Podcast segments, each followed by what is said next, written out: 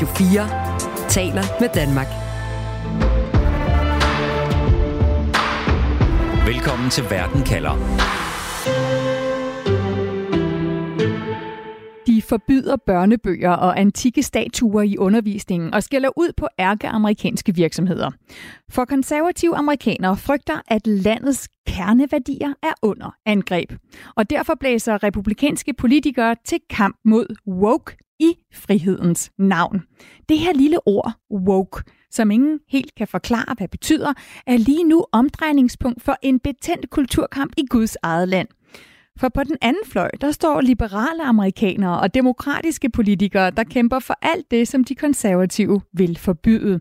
De siger, de kæmper for retten til at være den, man er, mens højrefløjen beskylder venstrefløjen for at ville begrænse ytringsfriheden. Derfor spørger jeg i dag, hvorfor kalder USA til kamp mod woke?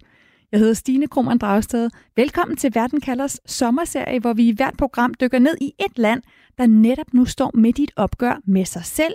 Et opgør, som ikke bare rykker ved, hvem der har magten i landet, men også stiller spørgsmål ved landets identitet og plads i verden fremover. Du lytter til Radio 4. Og allerførst velkommen til dette sommerprogram Stemme i USA. USA-korrespondent Anne Alling. Tak skal du have. Med fra Nashville i Tennessee. Anne, lad os starte med det her lille ord, som vi skal blive meget klogere på den næste time, nemlig woke. For en af udfordringerne ved overhovedet at tale om woke, det er, at ordet er ekstremt svært at definere. Altså jeg har slået op i en i den danske ordbog, og der står, at woke betyder at være blevet bevidst om sociale problemer som racisme og manglende ligestilling. Men når man hører republikanske politikere i USA bruge ordet, så lyder det jo mere som, ja, som et skældsord. Er amerikanerne overhovedet enige om, hvad de mener, når de bruger ordet woke? Nej, stort nej. Woke startede som et, altså som et begreb på venstrefløjen i, i USA. Det blev især brugt af Black Lives Matter-bevægelsen, netop som du siger, altså det her at være bevidst, altså at være opmærksom på, på sociale problemer. Men i løbet af de sidste år, der er det her ord altså virkelig blevet hijacked af, af højrefløjen, og er, er et ord, som, som man mest en del bruger på, på højrefløjen nu, nærmest som sådan et, som et skældsord for, for alt, der er venstreorienteret. Så, så på den måde er der både en stor uenighed, om man er på højrefløjen eller venstrefløjen, hvad det her ord betyder, men så er det også efterhånden blevet brugt til at, at ligesom definere så mange ting, at, at det er blevet enormt mudret, og rigtig mange har svært ved at sådan præcis sætte øh, finger på, hvad det egentlig betyder. Du bor i Nashville i Tennessee. Hvordan vil din nabo i Nashville bruge ordet woke? Altså woke er for, for konservative, republikanske amerikanere altså sådan blevet en, en overskrift for, for alt det, der er gået for vidt på venstrefløjen. Altså alt det, der er gået over gevind, og hvor høje, mere konservative amerikanere føler, at, at, øh, at, at demokrater og venstrevælgere, de ligesom lever i en, i en anden virkelighed. Jeg stod nede i mit lokale byggemarked her forleden, øh, og så kom jeg til at stå og snakke med ham, der stod i kø foran mig, og så kunne man se, at han ville komme med sådan en joke, og så sagde han, ja, hvis han, hvis han blev anholdt en dag, så ville han bare sige til dommeren, at han identificerede sig som uskyldig. Øhm, og det er ligesom hans måde at, at bruge det her woke-begreb på, som at derovre på venstrefløjen, jamen der kan de bare sige og gøre, hvad de vil. Øhm, jeg var ude i en købmandsforretning ude på, på landet her for et par uger siden, hvor at ejeren han har sådan nogle bomuldsgrene hængende op i, i loftet, og så var der en af kunderne, der sådan drillende sagde til ham, at uha, nu skulle han jo passe på med de der bomuldsgrene, for hvis der kom en demokrat ind, så ville, så ville han jo bare blive cancelled. Øh, så talte de om, hvordan de som hvide mænd alle sammen havde forfædre, der havde plukket bomuld, men at for, for hvide, altså for demokrater, jamen, så er de her bomuldsgrene ligesom bare symbol på racisme. Så, så en måde ligesom igen at gøre grin med, måske kan man sige grine lidt af venstrefløjen og sige, at de ligesom har misforstået øh, historien, og at de overdriver, at de hele taget altså, ja, lever i en, i en anden virkelighed, end man gør, hvis man er mere højorienteret republikansk amerikaner. Og, og hvad så med de mere liberale venner, du har, for eksempelvis i, i New York? Altså, bruger de ordet woke, og hvordan?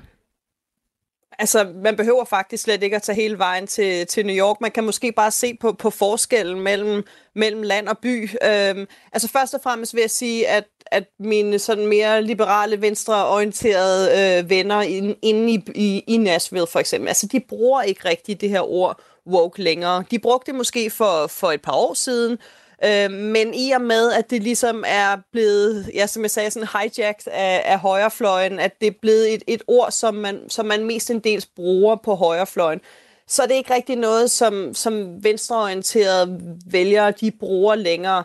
Øh, jeg har for eksempel en, øh, jeg har en, øh, en transseksuel øh, veninde. Hun var tidligere mand, nu er hun kvinde. Hun er stadig gift med sin kone, som nu er, er lesbisk. Øh, og jeg, vi, jeg driller hende nogle gange med sådan at sige, huha, du er godt nok woke, øh, og så kan vi sammen grine om det. Men, men hun vil ikke selv bruge begrebet woke om sig selv. Det betyder ikke, at hun ikke kæmper enormt meget for rettigheder for LGBTQ, for abortrettigheder, øh, for racelighed, alle de her ting, som i princippet hører under woke, men selve ordet er, er blevet et, som man ligesom lader, lader højrefløjen øh, bruge. Så det er svært at sige, hvad vi egentlig mener med ordet woke. Der er stor uenighed på den ene og den anden fløj, men hvor meget fylder det så? Altså, hvor meget fylder den her krig på ord i USA, kampen om woke?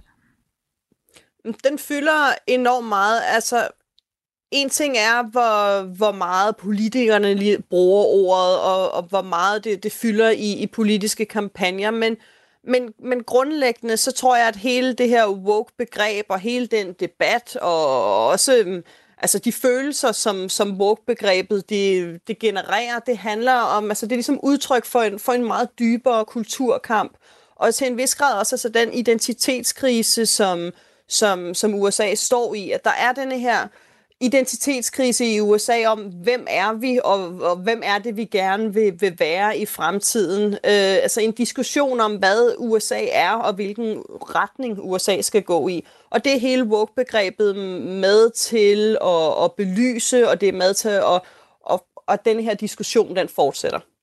Så lad os se på, hvorfor woke fylder så meget blandt de konservative i USA. Og lad os starte øh, i den delstat, som er blevet synonym med krigen mod woke.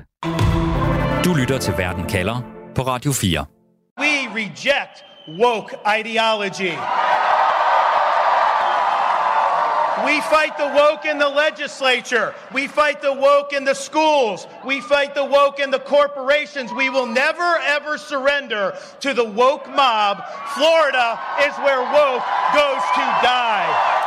Ja, Florida er staten, hvor woke dør, erklærer Floridas guvernør her, Ron DeSantis, efter sin valgsejr sidste år. Anne Alling, Ron DeSantis, øh, som jo også stiller op til præsidentvalget i 2024, er på mange måder blevet personificeringen på den her krig mod woke. Han har gennemført en såkaldt Stop Woke Act i Florida, som øh, er en forkortelse af Stop Wrongdoings of Our Kids and Employees. Hvis man spørger Ron DeSantis, hvad er det så for nogle wrongdoings, som woke står for? Mm, da, da Ron DeSantis han lancerede denne her Stop Woke Act, så, så sagde han, at Florida går ind for education, not indoctrination. Altså, at de støtter uddannelse og ikke indoktrinering.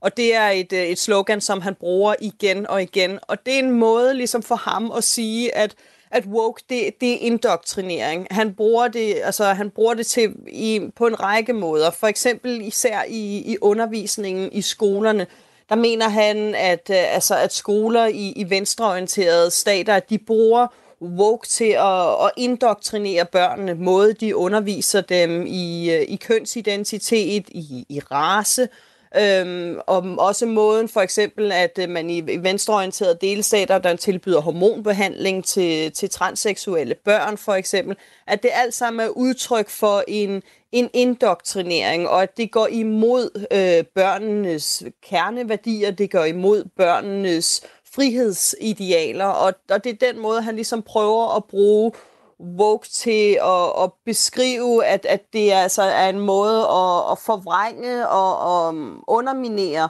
øh, børns, men altså i det hele taget amerikaners øh, frihed, frihedsværdier og, og altså generelle sådan frihedsidealer. Mm, så det er især børnene, der er blevet en kampplads af Ron DeSantis. Han fokuserer på skolerne, og derfor så har guvernøren blandt andet indført en lov, der kritikere bliver kaldt Don't Say Gay-loven, fordi den forhindrer skolelærer, som du siger i, for eksempel at tale om LGBT-emner med elever i de små klasser. Og loven har betydet, at for eksempel en prisvindende børnebog, der er baseret på en sand historie om to handpingviner, der bliver forelsket og sammen udroer et æg, nu er forbudt.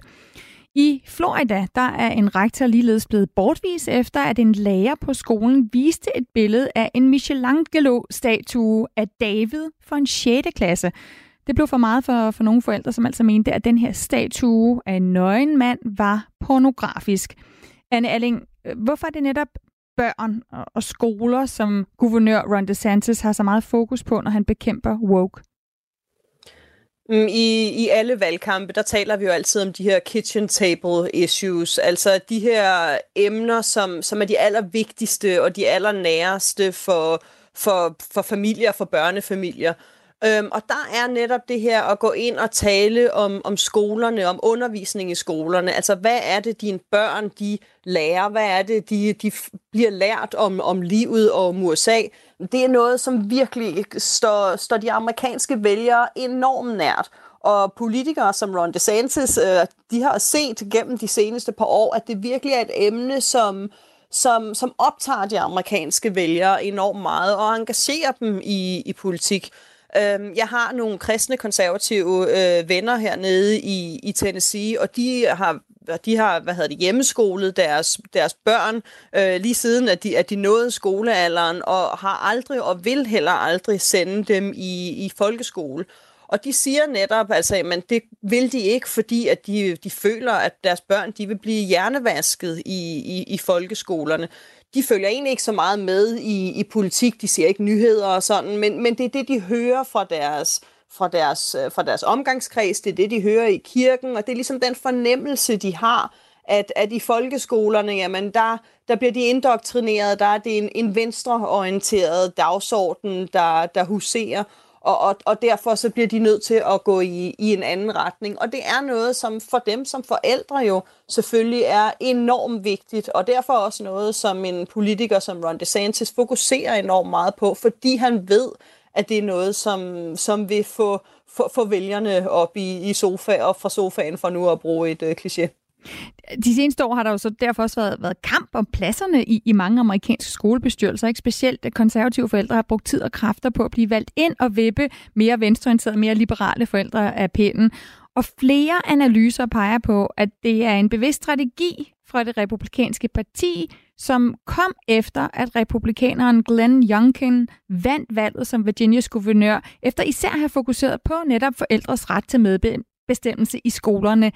Anne Alling, hvor, hvor organiseret er den kampagne, som konservative politikere fører i skolerne?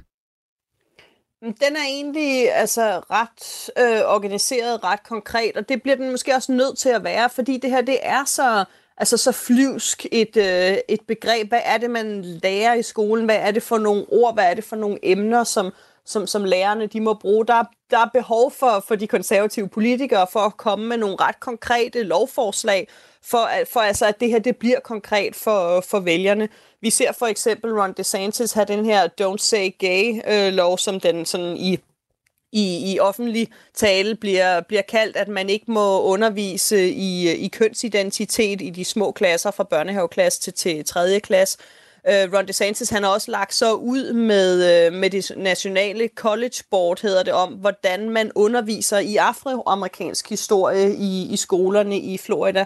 Noget, som han også øh, har, har særlige regler for. Så på den måde så bruger en, en politiker som Ron DeSantis ret konkrete lovforslag og netop altså Glenn Youngkin, som du nævner, han vandt øh, guvernørvalget i øh, Virginia i, i 2022, og det gjorde han ved at tale om noget konkret. Han talte om det her critical race theory, at det ville han ikke have, der bliver undervist i, i, øh, i skolerne i Virginia. Det blev der faktisk øh, allerede ikke gjort i øh, skolerne i Virginia, det var ikke på pensum endnu, men fordi han blev ved med at tale om det her critical race theory, det ville han ikke have skulle komme på pensum, i, øh, i Virginia, så lykkedes det ham øh, at vinde valget faktisk mod mange odds. Og det har gjort, at konservative politikere, som for eksempel Ron DeSantis, altså kan, kan se i, i, i historien, at, øh, at det virker at gå ind og tale om, om altså de her konkrete ting, hvad man må og hvad man ikke må øh, undervise i i amerikanske skoler. Prøv lige at sætte nogle ord på, hvad DeSantis og, og Youngkin forstår ved critical race theory, og, og hvad det er, som øh, andre, der har undervist i det, forstår ved det. Det handler om altså at tale om USA's fortid og, og racistiske fortid, hvordan man, hvordan man taler om den i, i skolerne, hvor at uh, critical race theory går ind og siger, at det er enormt vigtigt at tale om den her racistiske fortid, og hvordan at, øh, at USA's øh, slavetid, men også, øh, men også måden, man har behandlet sorte op gennem tiden, at det stadig er noget, der, der sidder fast i hele strukturen i USA, og at USA dermed altså stadig har en, en racistisk struktur, er bygget på en racistisk struktur, og det er noget, man derfor stadig skal være enormt opmærksom på i, i nutidens USA. Og der er øh, altså konservative politikere, som for eksempel Glenn Youngkin, Ron DeSantis, ude og sige, at det, at det er, en, det er en forkert måde at tale om USA på, at USA ikke er et øh, racistisk land i dag, og man derfor ikke på den måde altså skal, skal bruge denne her critical race theory til at, at tegne et billede af USA som et, et racistisk land, men at man ligesom skal se ud, øh, se ud over det og, og se USA som et, øh, som et frit og et, og et lige land til trods for, til trods for dets øh, historie. Det kan jo nogle gange virke som om, der ikke nogen ende er for, hvad der er woke i republikanernes øjne. Altså da banken Silicon Valley Bank krakkede tidligere i år, der beskyldte flere republikanere banken for simpelthen at have ført en woke-ideologi, altså ved blandt andet at have investeret i bæredygtige virksomheder. Det var simpelthen woke. Og tidligere så er alt fra Disney til Coca-Cola til militæret, en baseballliga, FBI blevet beskyldt af republikanske politikere for at være woke. Hvor, hvor helhjertet, Anne Alling, er de her anti-woke-angreb det er jo svært at sige, men der er i hvert fald øh, meget strategi ind over det. Altså, det er blevet til sådan et nyt begreb for alt det, man er uenig med, med venstrefløjen i. Og der kan man sige som politiker, hvis man står på scenen og, og, og bare siger, at man er uenig med venstrefløjen, at de gør noget forkert, det, det falder måske lidt flat. Så til, til sidste valg, der talte man rigtig meget om, om cancel-kultur og kritiserede venstrefløjen for, hvordan de var ude og, og cancele alle. Øhm, og så var det ligesom begrebet, man talte om, at man kritiserede venstrefløjen for deres cancelkultur. Og nu er det som om, at, at woke er blevet det nye begreb for, for højrefløjen, altså den nye måde at, at kritisere venstrefløjen på, og have et, et overordnet samlet begreb for, for alt det, som, som man på højrefløjen er uenig med venstrefløjen i, og, at have et samlet begreb for, hvordan man føler, at, at venstrefløjen er på vej i en, i en forkert retning. Og Donald Trump, som stiller op til valget i 2024, præsidentvalget, han bruger også begrebet woke, selvom han i starten af sommeren erklærede, at han slet ikke kan lide begrebet. Lad os lige høre. And I don't like the term woke because I hear woke, woke, woke. You know, it's like just a term that use half the people can't even define it. They don't know what it is. De fleste kan slet ikke definere det. De ved slet ikke, hvad det woke er, siger Trump her. Samme dag, som han siger, at de fleste slet ikke ved, hvad woke betyder, så forklarede han også på Fox News, at det amerikanske militær er blevet så woke, at de ikke lærer at kæmpe længere. A lot of things going on with our military, with the woke and all this nonsense. They're not, they're not learning to fight and protect us from some very bad people. They want to go woke. They wanna go woke, Anna Alling, Hvad får politikere som Trump ud af at udfordre demokraterne på woke, på identitetspolitiske spørgsmål, frem for på emner som sundhed eller økonomi? Mm, woke, det går ind og, og ligesom trigger noget, nogle andre følelser i, i amerikanerne. Altså et er, hvis du som politiker taler om skatteloft, finanspolitik, udenrigspolitik, Øh, det er noget, som amerikanerne helt sikkert har en holdning til, men når du går ind og taler om de her woke-emner i stedet for, så går det ind og, og, og trigger nogle flere følelser i, i amerikanerne. Øh, under woke er der også mange altså konservative politikere, som taler om abortspørgsmålet for eksempel.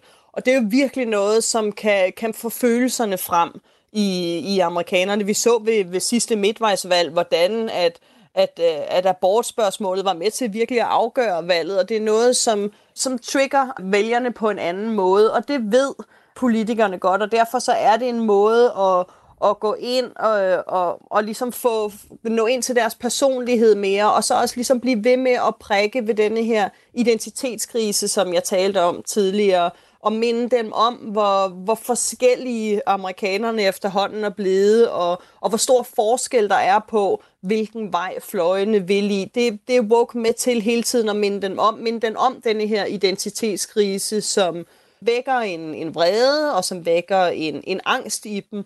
Begge ting, som, som politikere godt ved, er enormt øh, effektfulde, hvis du øh, vil det have dine vælgere til at, at komme ud og stemme, og i det hele taget være, være aktiv i politik. Så de konservative politikers advarsler mod wokeness, det er altså både en bevidst strategi for at mobilisere vælgerne, og så er det et forsøg på, hvad de mener er en grundlæggende kamp om amerikanske værdier, en, en identitetskamp. Og det vækker genklang i befolkningen. Så lad os møde en af de amerikanere, der er oprigtig vred over, hvor meget wokeness fylder i skoler, kirker og i lokalsamfundet.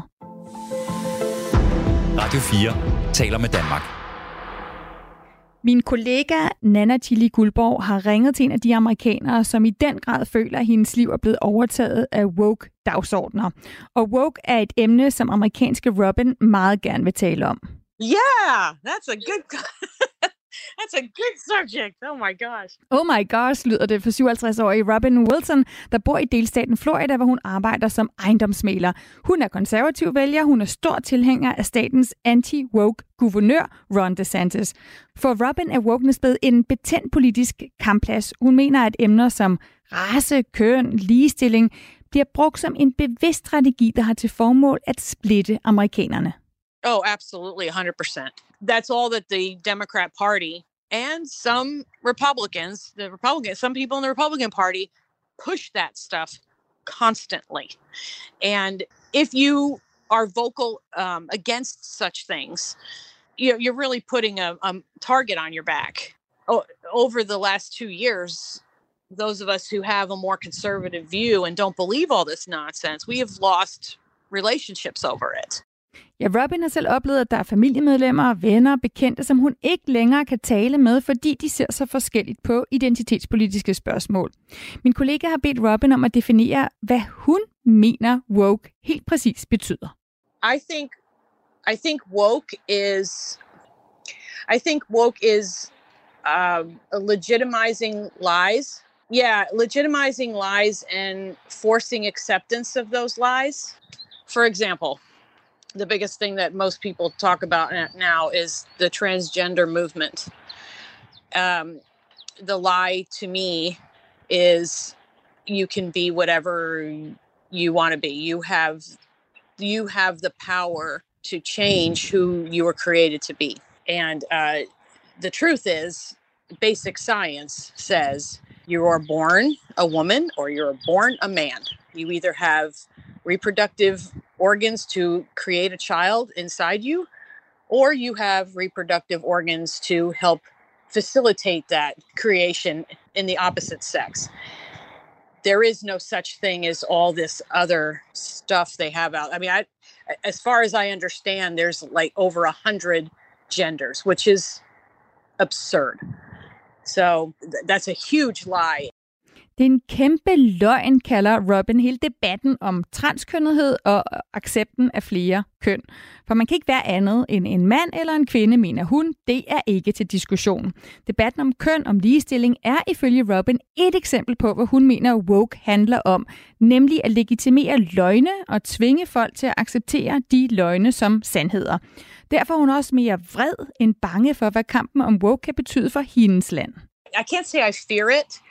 I'm angered by it because I mean all of us have been touched by some form of wokeness and it's it causes more division, hate, anger, depression.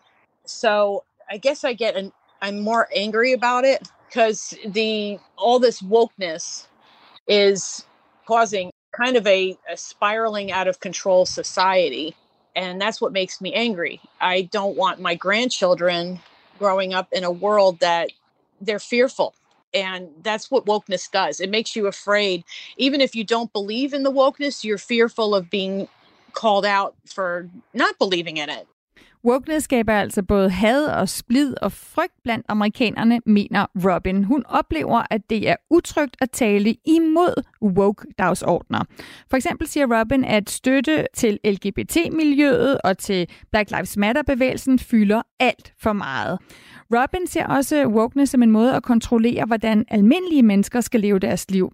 Det mener hun blandt andet er tilfældet i skolerne, hvor hun siger, der bliver taget alt for meget hensyn til det, hun kalder woke-bevægelsen.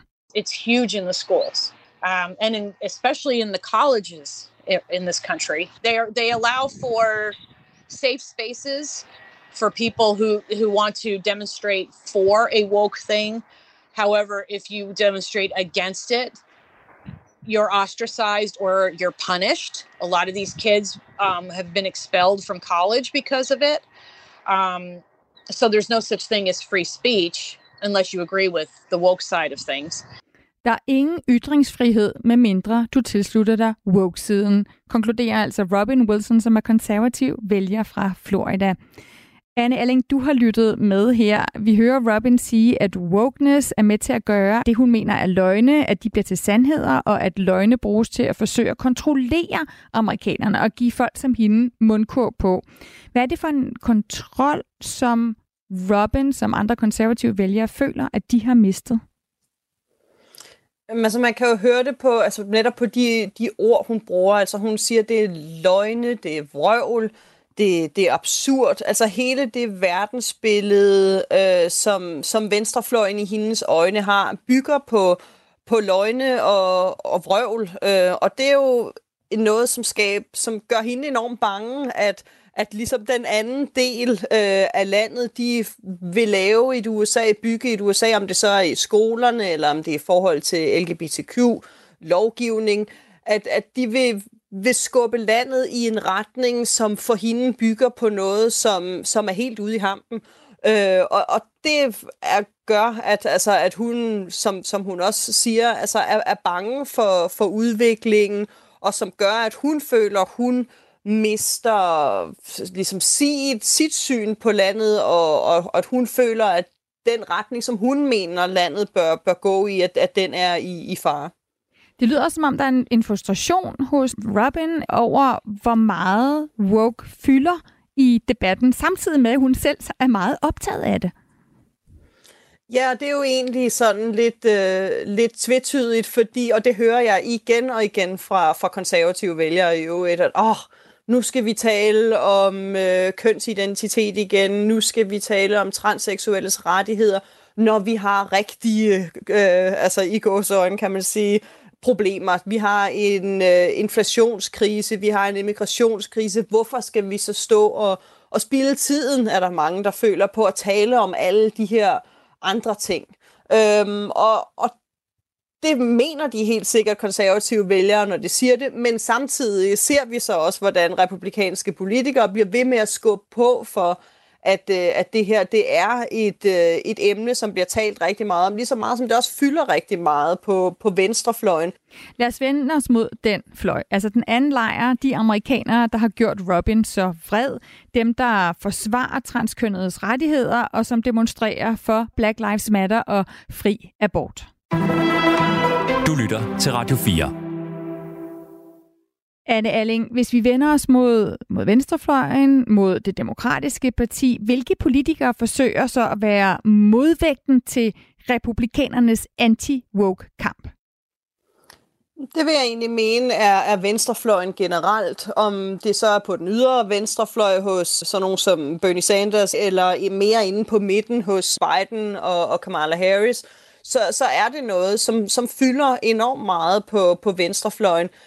De vil jeg ikke ude og sige, at, øh, at de er, er woke politikere, men de siger lidt mere, at de, øh, at de ligesom altså vil bekæmpe øh, MAGA-fløjen, at de vil bekæmpe øh, Trumpism.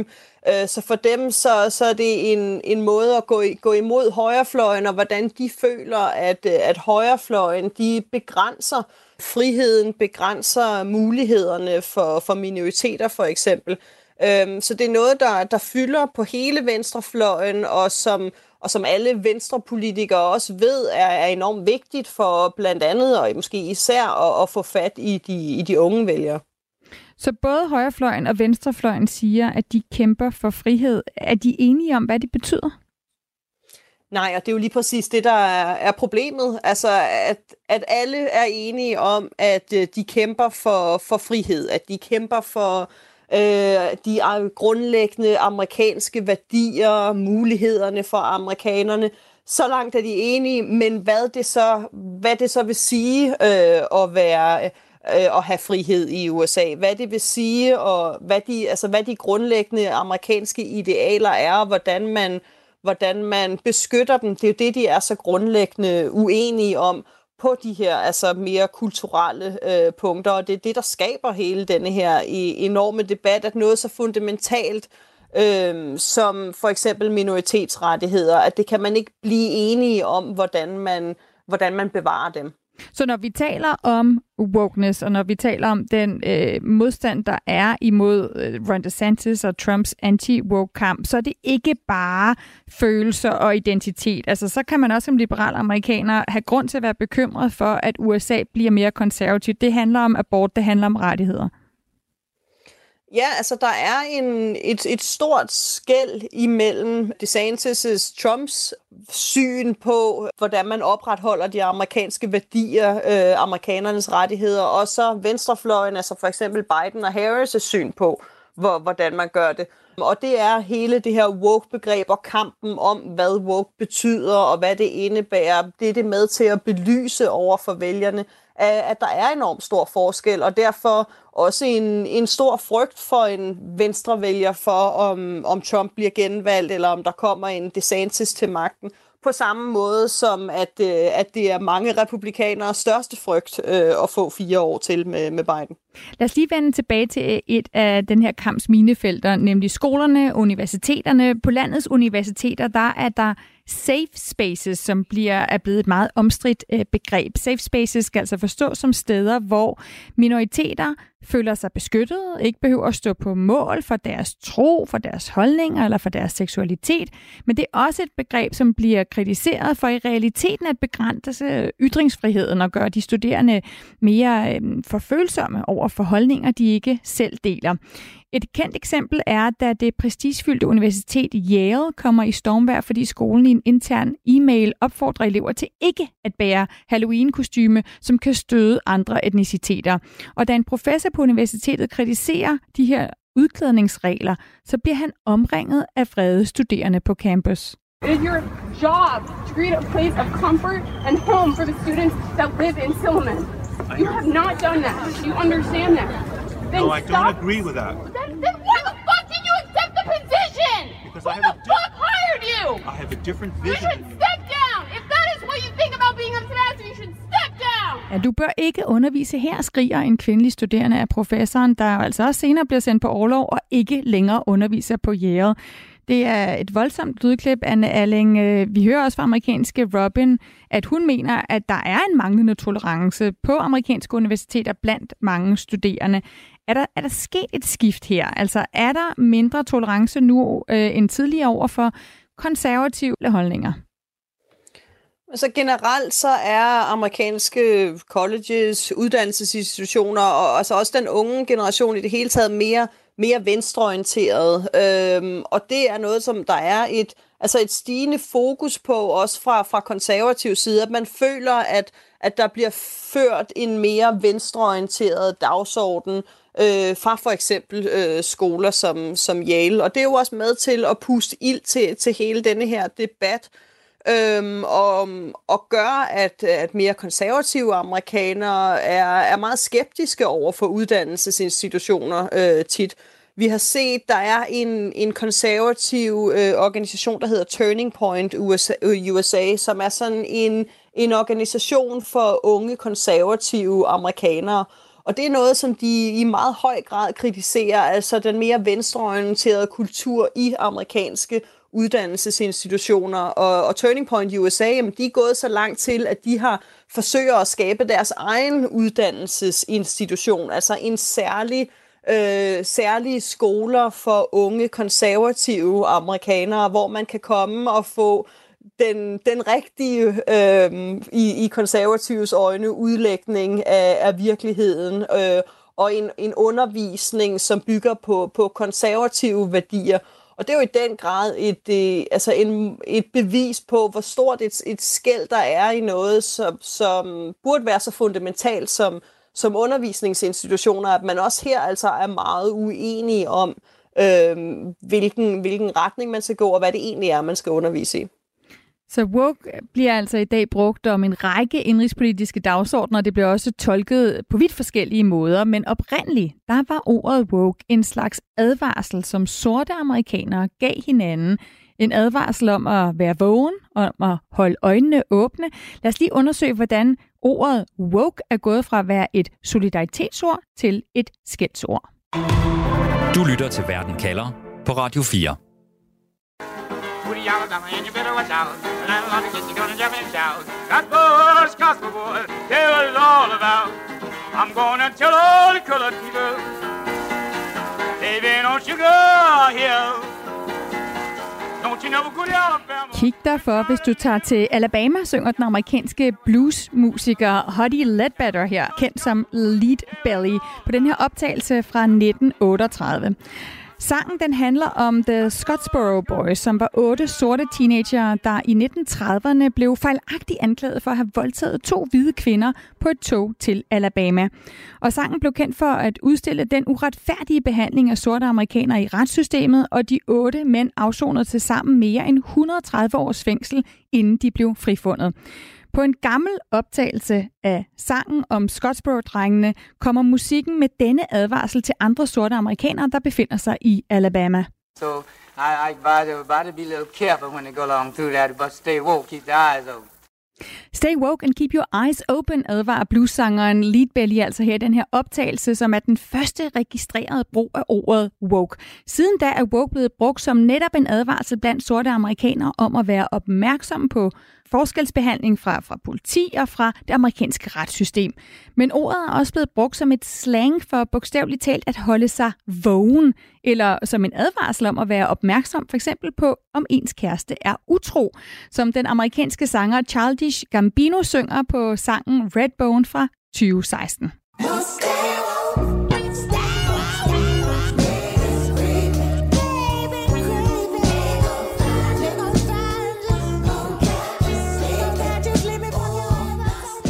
Ordet woke har altså haft flere betydninger, som gør det svært at øh, definere. Men med Black Lives Matter-demonstrationerne, så blev ordet brugt som et solidaritetsord blandt demonstranterne. Det fortæller Niels Bjerre Poulsen, der er historiker og leder af Center for Amerikanske Studier på Syddansk Universitet, til min kollega Louise Østerlund Thomsen, som har talt med ham. Begrebet dukker ligesom så op igen omkring 2014 omkring Black Lives Matter-bevægelsen, der bliver det ligesom populært i, i aktivistkredse at sige stay woke, og sådan den bredere betydning af, at man skal være opmærksom på social uretfærdighed, eller politivold, eller hvad det måtte være. Ifølge Niels Bjerg Poulsen skal woke ses som en efterfølger af ord som politisk korrekthed, kulturel sensitivitet og critical race theory. Det er ord, som alle er blevet brugt i en positiv sammenhæng af vælgere på venstrefløjen, men som senere er blevet overtaget af højrefløjen, der har ændret betydningen af ordene. Da jeg selv læste i USA i slutningen af 1980'erne og i begyndelsen af 1990'erne, der var der jo ting, som man oplevede, hvor der var sådan næsten ekstrem fokus på kulturel sensitivitet. Og det er så det, der kan man sige er blevet en del af en national debat nu. Først med begrebet politisk korrekthed, som oprindeligt blev brugt af folk, der mente det, som vi skal være mere politisk korrekte, men hurtigt blev det et skældsord, ikke? Så man kan sige, dem, der talte for større tolerance og større opmærksomhed, de gik over til at tale om kulturel sensitivitet i stedet for, og så blev politisk korrekthed et begreb, som primært højrefløjen brugte. Og så har vi inden for de sidste år set begreber som critical race theory pludselig blive brugt om alt muligt, der ikke har noget med critical race theory at gøre. Altså critical race theory er en juridisk teori om racemæssige fordomme bliver indlejret i lovgivning og så videre. Så det er primært noget, øh, man har beskæftiget sig med på jurastudier rundt omkring på universiteterne. Men pludselig blev det så til, at alt, hvad man ikke brød sig om, der havde noget med race eller mindretal eller seksuelle mindretal at gøre, det blev øh, stemplet som noget, der havde noget med critical race theory at gøre. Og så kan man sige, at det sidste skud på stammen er så woke, at kalde meget det samme kulturel sensitivitet, særlig opmærksomhed på minoriteters vilkår eller den slags, øh, og kalde det for woke, og så være anti-woke. Og det er ifølge Niels Bjerg Poulsen en helt bevidst strategi for republikanerne at redefinere de her ord. Altså, der ligger en politisk strategi bag ved at give de her begreber, lige præcis de konnotationer. Der er en, øh, en øh, konservativ aktivist, der hedder Christopher Rufo, som øh, promoverede denne her idé om at tage begreberne til sig og bruge dem. Han sagde på et tidspunkt i 2021, målet er, at når folk læser noget skørt i avisen, så skal de straks tænke critical race theory, ikke? Vi har afkodificeret begrebet og vil rekodificere det, siger han, så det kan dække en hel række af kulturelle konstruktioner, som er upopulære hos amerikanerne. Og det er det samme med woke, altså øh, man tillægger det nogle betydninger, som det egentlig oprindeligt overhovedet ikke havde, fordi så bliver det en måde at kunne sige, jamen det er ikke bare fordi vi angriber øh, homoseksuelles ret til det ene eller det andet, det er fordi det, det afspejler en form for wokehed, vi ikke bryder os om. Ikke? Med ordet woke, så har de konservative altså fået et stærkt begreb, som kan udtrykke alt det, de mener er galt med oppositionen. Det blev ifølge Niels Bjerg Poulsen brugt meget bevidst af Donald Trump, der i høj grad vandt valget i 2016 netop på identitetspolitik, frem for traditionelle emner som økonomi og sundhed. Han peger på, at de konservative krig mod woke skal ses som en del af en gammel kulturkamp, der har hersket i USA siden ungdomsoprøret tilbage i 1960'erne. De seneste år er den kamp blusset op, fordi der er sket store skred i den offentlige holdning, som er blevet set som nederlag for det konservative USA. Et godt eksempel er homoseksuelles ret til at gifte sig, for eksempel, som højesteret godkendte som en forfatningssikret ret. Der så vi vel lidt af de hurtigste skred i den offentlige mening i USA til fordel for homoseksuelle ægteskaber. Så, så det er et område, som ellers for mange, især måske det kristne højre, havde været en af deres mærkesager, og, og den kamp har de bare måttet opgive. Man kan sige, abortkampen er aldrig blevet opgivet. Den har ligesom i 50 år været en af de vigtigste fronter i den her kulturkamp. Og så kommer ligesom, hvad er så næste bastion, hvor vi kan slås om de her ting? Ja, det er så blevet en transkønnedes rettigheder især, og skal unge have lov til at definere sig som non-binære? Øh, skal nogen, der er født som drenge, have lov at konkurrere i, i pigesport? Den slags lovgivning, som egentlig i mange tilfælde dækker utrolig få personer, men, men det er blevet en del af den der identitetspolitiske kulturkamp, som dybest set handler om, øh, hvem er vi som nation, og hvilke værdier vil vi se fremmed i vores lovgivning. Men selvom ordet woke er blevet et skældsord på højrefløjen, så mener Niels Bjerg Poulsen stadig, at ordet har beholdt en del af sin oprindelige betydning som et aktivistisk ord for venstrefløjen. Lige præcis med woke kan du stadig også finde folk på den anden fløj øh, hos demokraterne, progressive demokrater, som bruger woke også som et positivt begreb. Ikke? Jeg tror, at de færreste af dem vil bruge politisk korrekthed øh, til at betegne det, de tilhænger af. Men, men woke er ligesom per definition et politisk begreb, fordi det handler ikke bare om selv at være tolerant, det handler også om at skærpe sin opmærksomhed om social uretfærdighed, for eksempel. Ikke? Så man kan sige, det er sådan et aktivistisk begreb, men det er kommet til at fylde meget mere på højrefløjen, end det fylder på venstrefløjen, hvor man kan finde andre måder at udtrykke det samme på. Niels Bjerg Poulsen peger på, at målinger viser, at et flertal af amerikanerne ikke mener, at der bliver undervist for meget i sortes forhold, og samtidig forbinder de fleste amerikanere ordet woke med at være bevidst om sociale uretfærdigheder. Et flertal mener faktisk, forbinder noget positivt med begrebet woke i USA. USA Today, avisen, lavede en undersøgelse, også her for nylig, for at høre, hvad folk forbandt med begrebet woke. Og der mente 56 procent, at det betød at være opmærksom på og vidne og bevidst om social uretfærdighed, mens kun 39 procent mente, at det betød at være overdrevet politisk korrekt. Så spørgsmålet er altså, om det er en god politisk strategi, hvis man vil vinde et nationalt valg, og slå sig hårdt på, at, at øh, ens hovedanlæggende er at bekæmpe woke. Sådan fortæller Niels Bjerg Poulsen, historiker og leder af Center for Amerikanske Studier på Syddansk Universitet. Lad os se på det spørgsmål, han stiller her til sidst. Altså, om man kan vinde et valg i USA ved at begrige woke. Radio 4 taler med Danmark. Anne Alling, næste år i 2024, der skal amerikanerne til valgurnerne. De skal bestemme, hvem der skal lede landet. Og republikanerne skal afgøre, om det er Trump, der igen skal udfordre Joe Biden ved præsidentvalget. Hvor vigtigt er det for den øh, republikanske præsidentkandidat, der ender med at stå over for Joe Biden, at slå på anti-woke-kampen? Mm, det kommer helt sikkert til at være vigtigt, men jeg tror også, at, øh, at republikanske kandidater, både Trump, DeSantis øh, og resten af dem, er ved at prøve at finde ud af stadigvæk, hvordan de skal bruge det her begreb. Vi har set, at, øh, at Trump de seneste par uger, han er ude og kritisere DeSantis og sige, at DeSantis fokuserer alt for meget på woke. At det er ligesom om, at DeSantis har fået woke på hjernen og, og slet ikke kan finde ud af at tale om noget som helst andet. Om det så er immigrationspolitik, udenrigspolitik, alle de her vigtige øh, punkter. Og det er helt sikkert Trump, der, der prøver ligesom at prikke til, til, til DeSantis' hovedvåben og sige, ja, vi, vi bliver nødt til øh, og, og tale om noget andet. Og det er også lidt det, vi hører fra, fra Robin her, kvinden vi hørte fra tidligere, at det, det fylder enormt meget, og der tror jeg, at politikerne skal passe på med, at det ikke er det eneste, de, de taler om.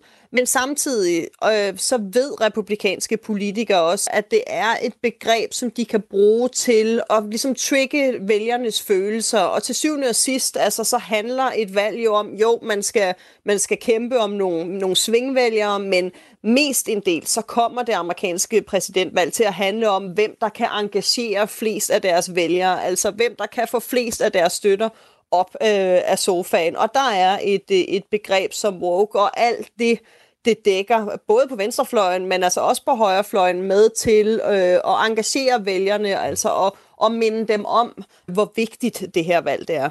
Og hvor vigtigt er det på venstrefløjen eller blandt demokraterne for at mobilisere deres vælgere at tale om woke-dagsordner frem for andre emner?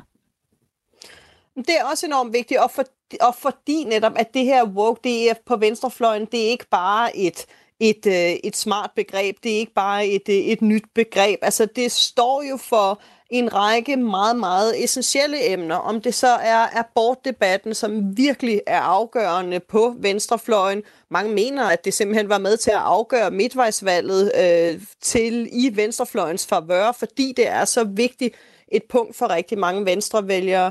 Øhm, LGBTQ-rettigheder, transseksuelles rettigheder, hvad der bliver øh, undervist i i skolerne, om bøger de skal forbydes eller ej. Det er alle sammen punkter, som på venstrefløjen også altså er enormt vigtigt, og nogle af de ting, som, som de rangerer allerhøjest af rigtig mange venstrefløjsvælgere, de rangerede abortdebatten som det aller, aller vigtigste punkt for dem. Så for venstrepolitikere, for, for Biden, jamen der er øh, det, som woke ligesom står for, enormt vigtigt for ham også at lægge vægt på, fordi det er noget, som betyder rigtig meget for, for amerikanerne. Det betyder rigtig, rigtig meget for dem personligt. Altså det er noget, de kan mærke, øh, at, at det går dem nært, øh, og derfor er det, er meget, meget vigtigt øh, for politikere at fokusere på.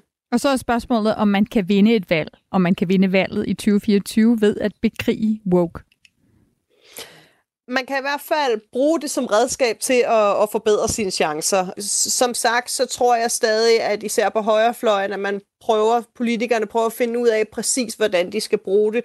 Skal man gøre som DeSantis og lave enormt meget konkret lovgivning ud af det her woke-begreb, eller skal man mere bruge det som, som en over, som ligesom en paraply for alt det, vi er uenige med venstrefløjen om, altså mere som, som en måde at engagere vælgerne på det, det tror jeg stadig, vi kommer til at se øh, de republikanske politikere ligesom slås med sig selv om, hvordan de skal bruge det, men ikke nogen tvivl om, at det er et begreb, som, som er kommet for at blive, og som vi vil høre i, igen og igen i den kommende valgkamp.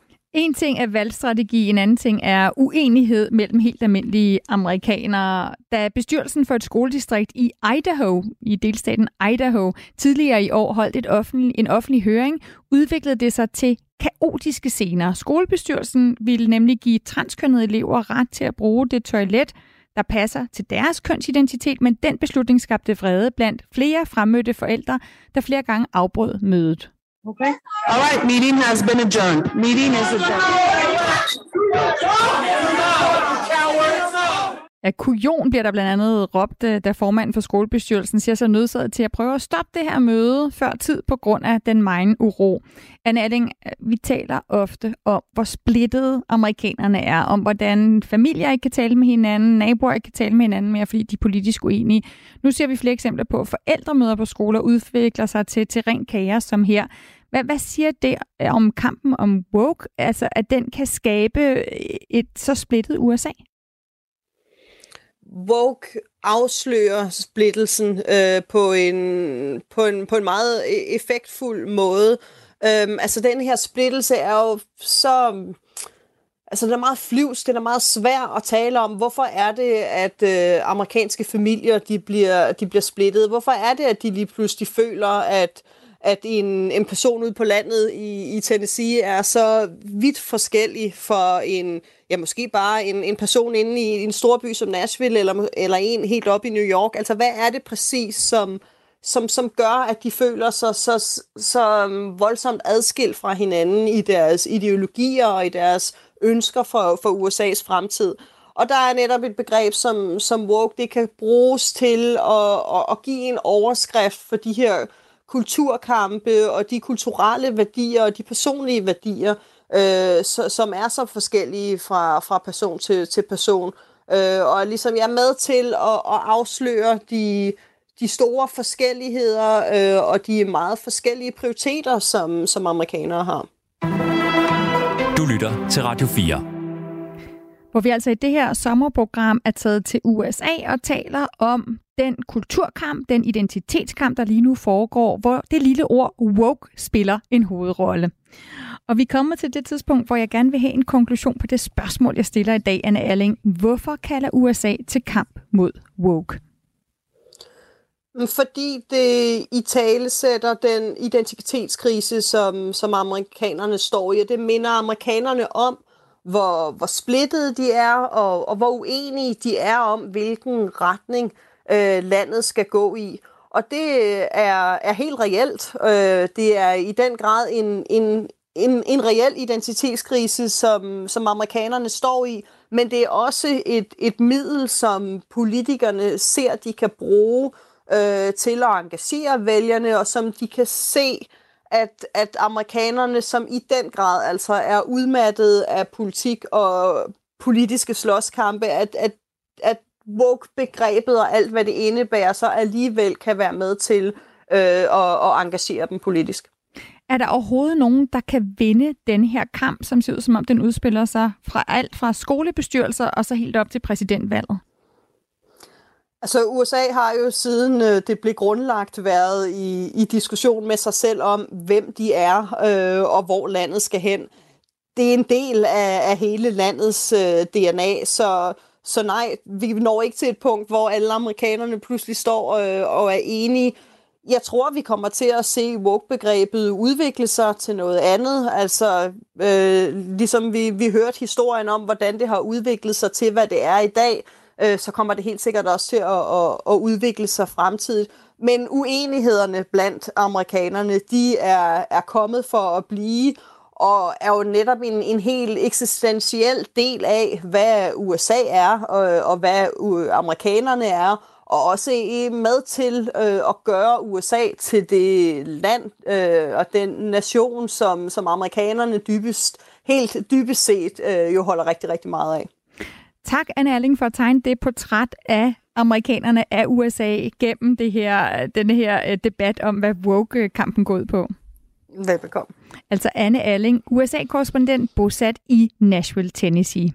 Du har lyttet til Verden kalders sommerserie, hvor vi i hvert program dykker ned i et bestemt land, der netop nu står midt i et opgør med sig selv. I næste program, der tager vi til Israel og spørger, Hvem bestemmer Israels fremtid? Husk, at du kan lytte til alle Verden Kalders programmer, lige når du vil, på podcast. Og hvis du følger Verden Kalder, så får du altid de nyeste programmer, så snart de er klar. Du har lyttet til en podcast fra Radio 4. Find flere episoder i vores app, eller der, hvor du lytter til podcast.